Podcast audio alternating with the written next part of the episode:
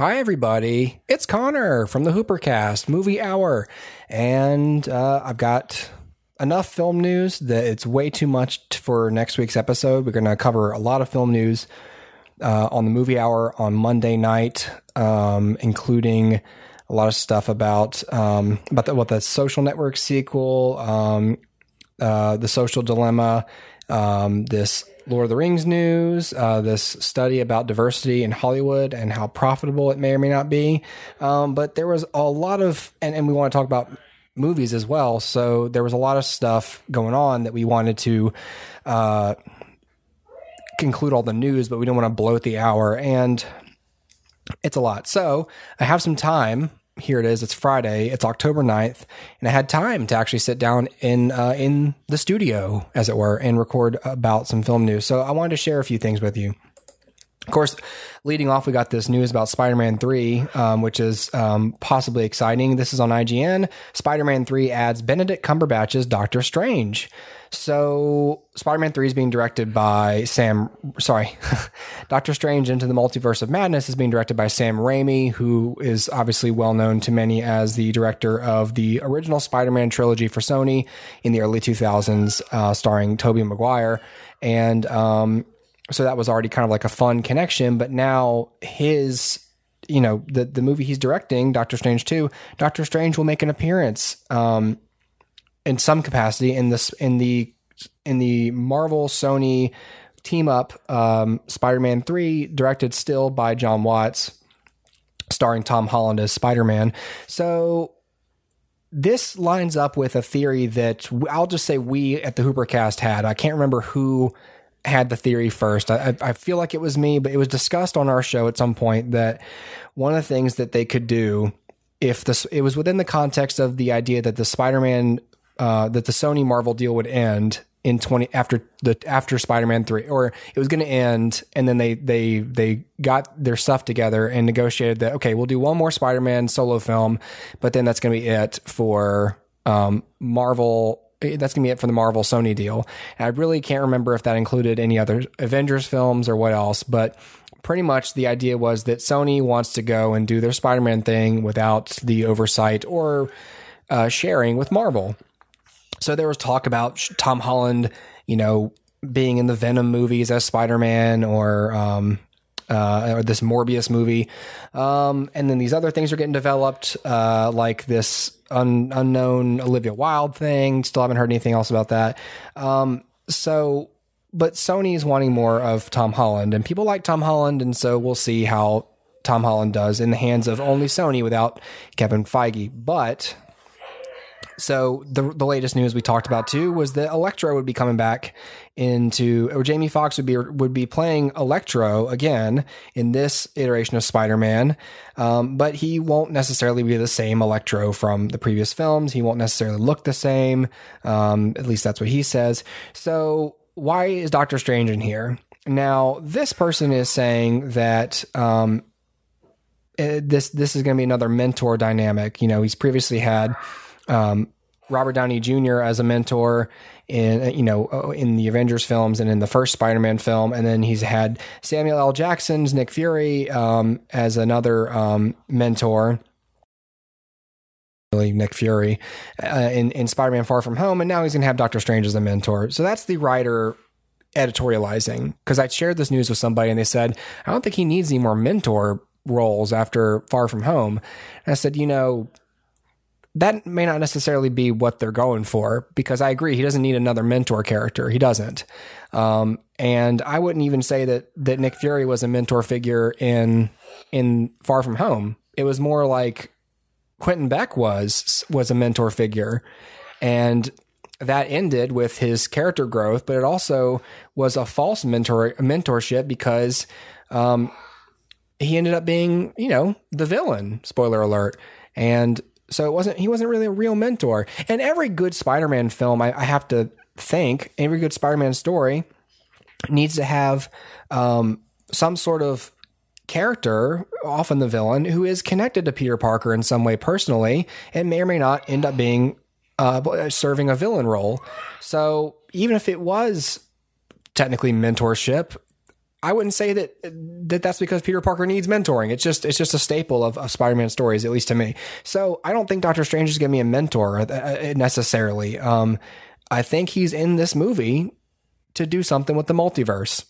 I can't tell. I can't remember when this is supposed to come out.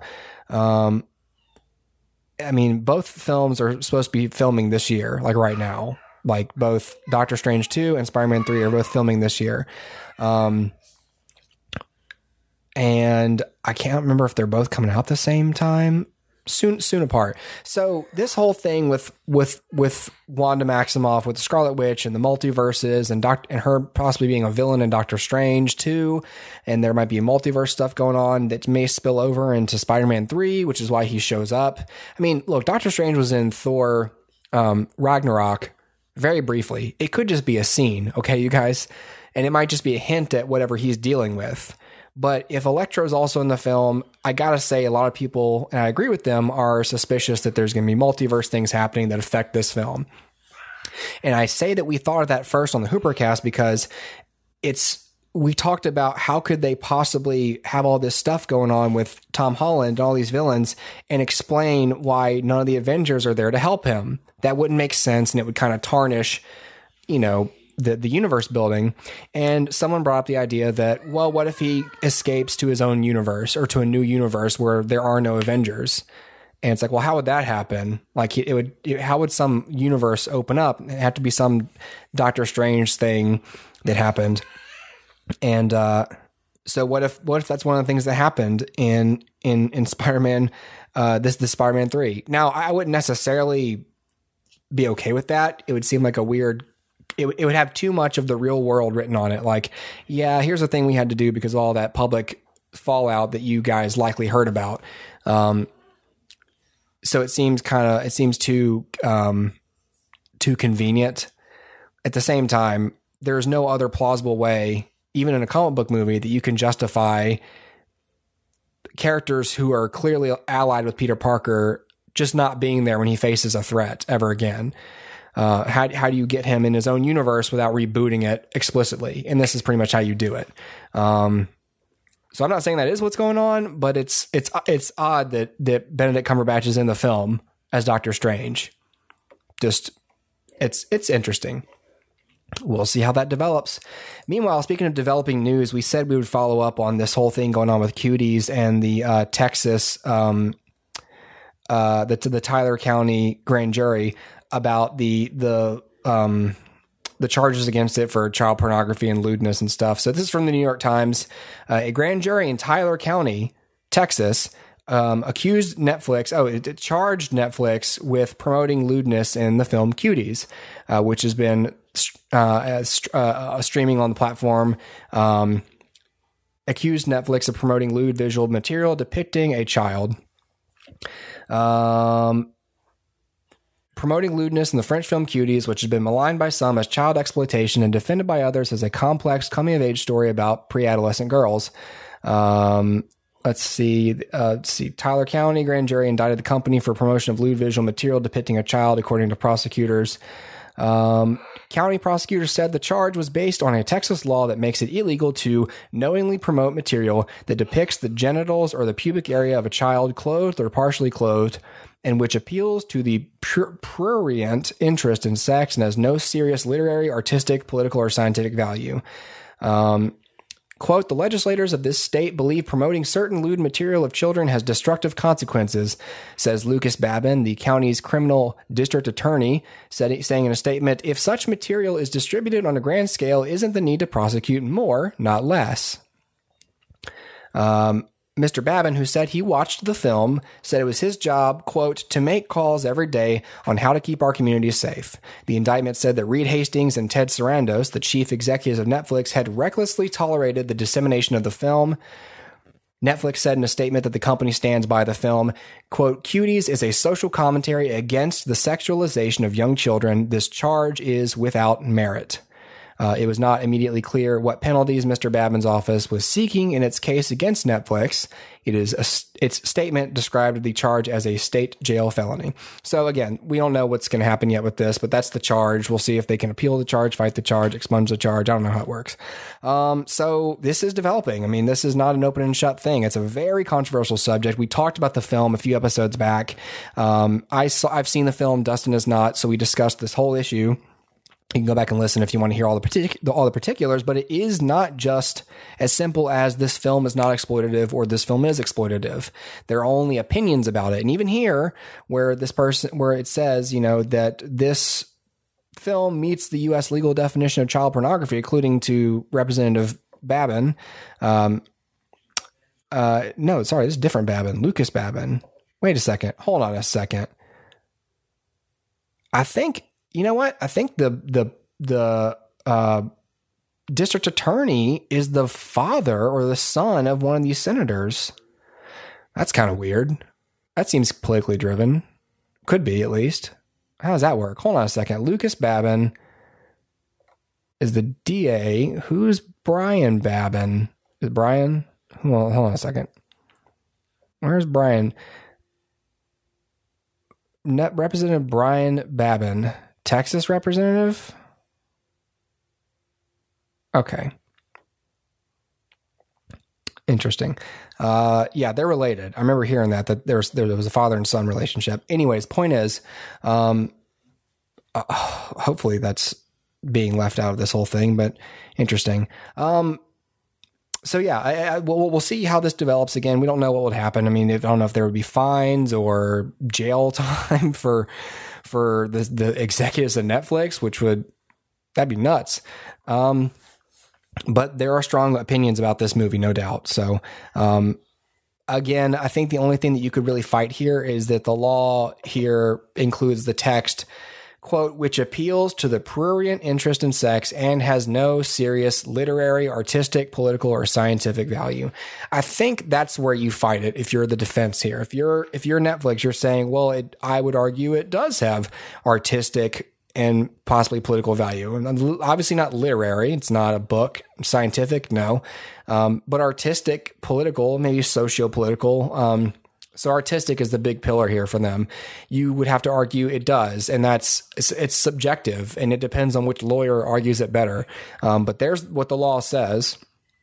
And uh, so if the only um, caveat to the law is, I don't know, unless it unless people think it's artistic, well, then you argue that point. Yeah, well, here's why I think it's artistic. Here's and and, and I think there's a strong argument to be made there. I really do. Um, I'm, I'm not going to say it's not exploitative because I feel like that's also up to subject uh, subjectivity, but I think that you could argue it has artistic value. And, you know, again, you go into, you know, did, could the, are the kids old enough to consent? You know, are their parents, should the parents have been allowed to consent for them because they did? Um, so I don't know. Um, all I know is that in my opinion, the film is, um, effectively communicating the message of anti-exploitation, um, of anti-self-exploitation, and um, uh, intrinsic human value of people. Um, and uh, so I think there's artistic value. Now, that may not matter if the exploitative charge can be proven more heavily. So uh, I don't know. I don't know. It's... Black, it's not black and white. It's very, very gray. We'll see how this develops. And if anything else happens, uh, we'll let you know here on the show. So I'm going to throw it to a break real quick. We'll come back in a second. And when we come back, I got more stuff going on with movie theaters and whatnot, uh, closures, non-closures, and uh, home release for new movies. Be right back uh, for the HooperCast. Uh, I guess this is HooperCast at dusk again. Back in a second.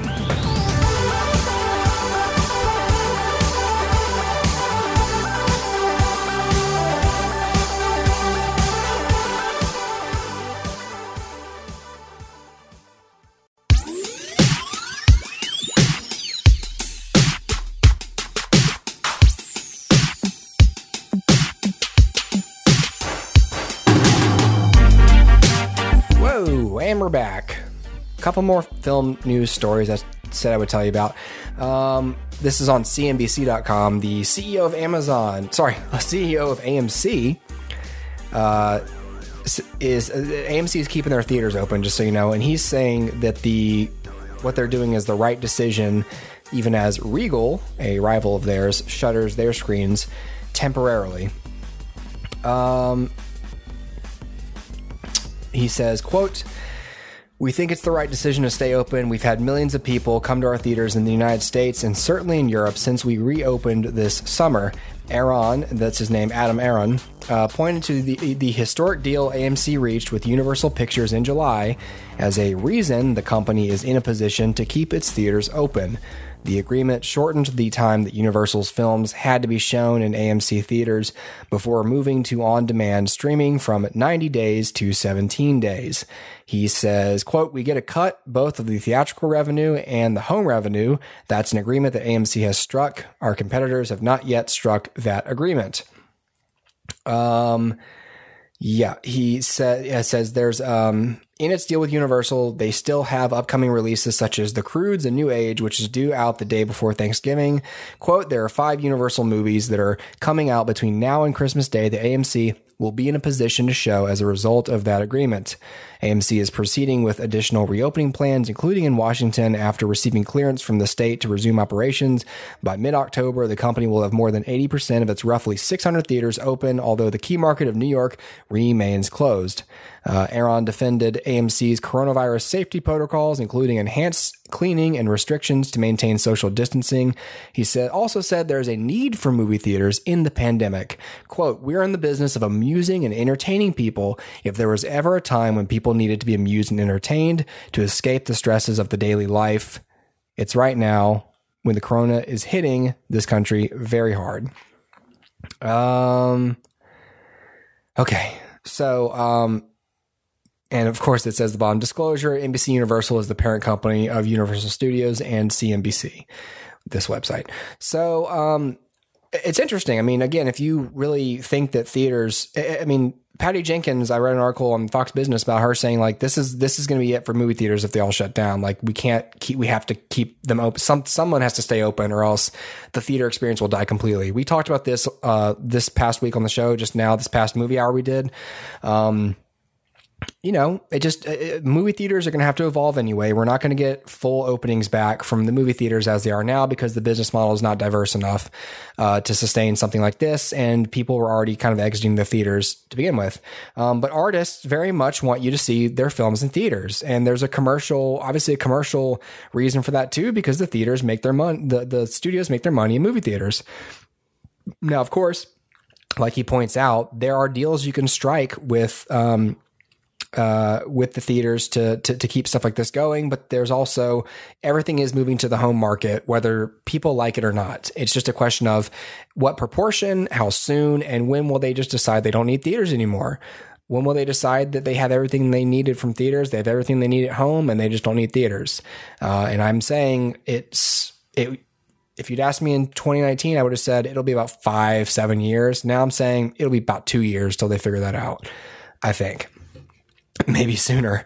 Um, so w- what are they going to do? You know, w- what's, what's the, uh, what, what to be done about theaters? Um, you know, he's saying it's the right decision to leave it open. I think that's subjective. Is it the right decision? I mean, obviously your employees are glad to have a job and people are glad to be able to go to the movies if they want to, but is it the right decision for public health? Now, they say they're cleaning and they're doing all the social distancing very well. If you can really enforce that, I don't really see a problem with that. I don't know why you can. And, and it's it's studios who are deciding to take the movies out of theaters. So it's not that, that studios are like, hey, hey, come on, like open our movies up. You know, like it's not like theaters are saying, nope, we need we need to shut down. It's the right thing to do. It is states deciding this because their case count, which they're allowed to do. And it is the studios deciding this, which they're allowed to do, but their reasons aren't altruistic like the states. The states are saying, this is a threat to public health. We need to close all businesses until our case count goes down. That's what everyone had to do. But studios are the ones saying, well, we want to make a profit. And we get it. We get it, studios. You want to make a profit. We get it. We've heard it. Okay, great. You want to make a profit. Oh, Bond needs to be seen in a theater. Okay, great. It needs to be seen in a theater. But you could show it in a theater. You could let it open next month. but you're not showing it in a theater because you're not going to make the money you want to make off of it. Okay, fine. You're not going to make the money you're going to make off of it. And again, it's easy for me as a consumer to say, just put it in theaters. Forget the gross. Forget the gross in your large in financial investment. But right now, like, do you want to make any money off of it? And, and yeah, people will see it next year, but I don't know what I would do if I was the studios. I, I'd keep the films out of theaters. I would, you know, because you don't know if you're going to get anything new to show in theaters in twenty twenty-one since nothing can be shooting right now. So in your mind, nope, let's just try and uh, be as lean as possible till we can um, till we can put this th- this film in theaters, and then we'll hopefully make enough money off that to give us enough time for all these other releases that aren't going to get in theaters until twenty twenty-three because nothing's being shot. Um, you know, they need that inventory for twenty twenty-one, but they're all stacking up. We'll talk, we'll talk about that in the movie hour, but they're all stacking up. twenty twenty-one is going to be super bloated. You may not make a lot of money in twenty twenty-one as much as you would have in twenty twenty, not because people can't come to the theaters, but because there's too many releases crowding the ticket that people are going to, there's going to be too much competition and all the films will suffer. So I don't know what I do. I don't know. If, I don't know what I do if I'm if I'm other studios deciding whether or not to open up the theaters, to open up or sorry to, to release the film in theaters. Again, I like to say like, oh, I'd probably hang on to it too because that's the safest bet. But is it? You release James Bond in the summer or even in November twenty twenty-one. What's it up against? Everything else that got pushed to twenty twenty-one. Release dates are chosen because studios project like, all right, we're going to grab this release date November first. And what we're releasing is this. No one's going to dare open a film anywhere, you know, in that same month because they don't want to compete with us. But what if everyone's going for all these dates? Now it's great for the consumer. Boom. There's something awesome to see every single weekend next year. Or probably will be that way. Every single weekend, you can see at least one great, highly anticipated film. Maybe even two. So that's good for you, but do you have enough money to see all those things? Probably not, especially if you budget for your entertainment. A lot of people budgeting have a strict budget for entertainment. Hey, we can go see one movie a month. Just because there's four times as many films as theaters as there normally is, we'll say twice as many, just twenty twenty and twenty twenty-one doubled up, twice as many. Just because there's twice as many films in theaters doesn't mean you have twice as much money to spend all of a sudden. You don't. Especially if you got furloughed, like a lot of people have, lost their jobs. So it's not like those people are going to save, roll their money over and go see two movies a month in twenty twenty-one. It doesn't mean that. So just to just to bring it back to what I'm talking about here, the studios are deciding this.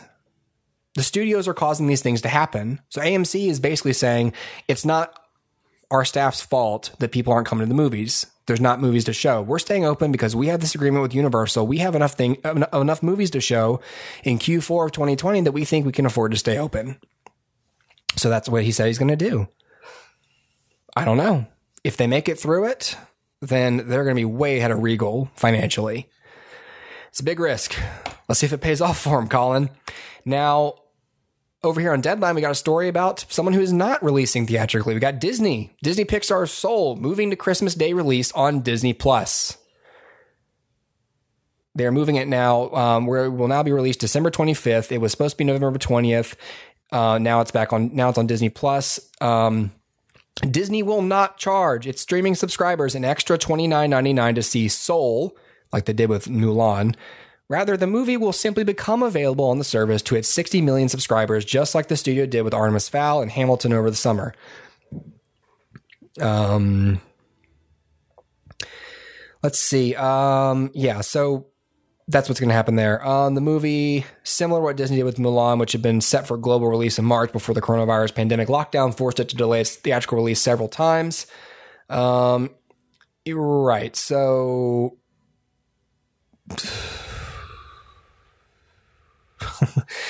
This, um, so Disney charged thirty bucks for Mulan, even uh, for people who are already paying to subscribe to Disney plus. Um, they never released any earnings figures on that, according to this article. What does this say? Uh, yeah, no, no rental or gross figures regarding Mulan's success on Disney plus. The assumption by rivals in the industry was that it wasn't that great, given the fact that the movie's actual free December drop rate was announced during the Nicky Caro-directed Pictures first weekend, Nielsen reported Mulan made its top ten streaming list for the week of August thirty-first to September sixth in the number ten spot with five hundred twenty-five million minutes viewed. By comparison, Netflix's Cobra Kai was number one that week with two point seven, two point one seven billion minutes viewed. Wow. More people watched Cobra Kai. Interesting.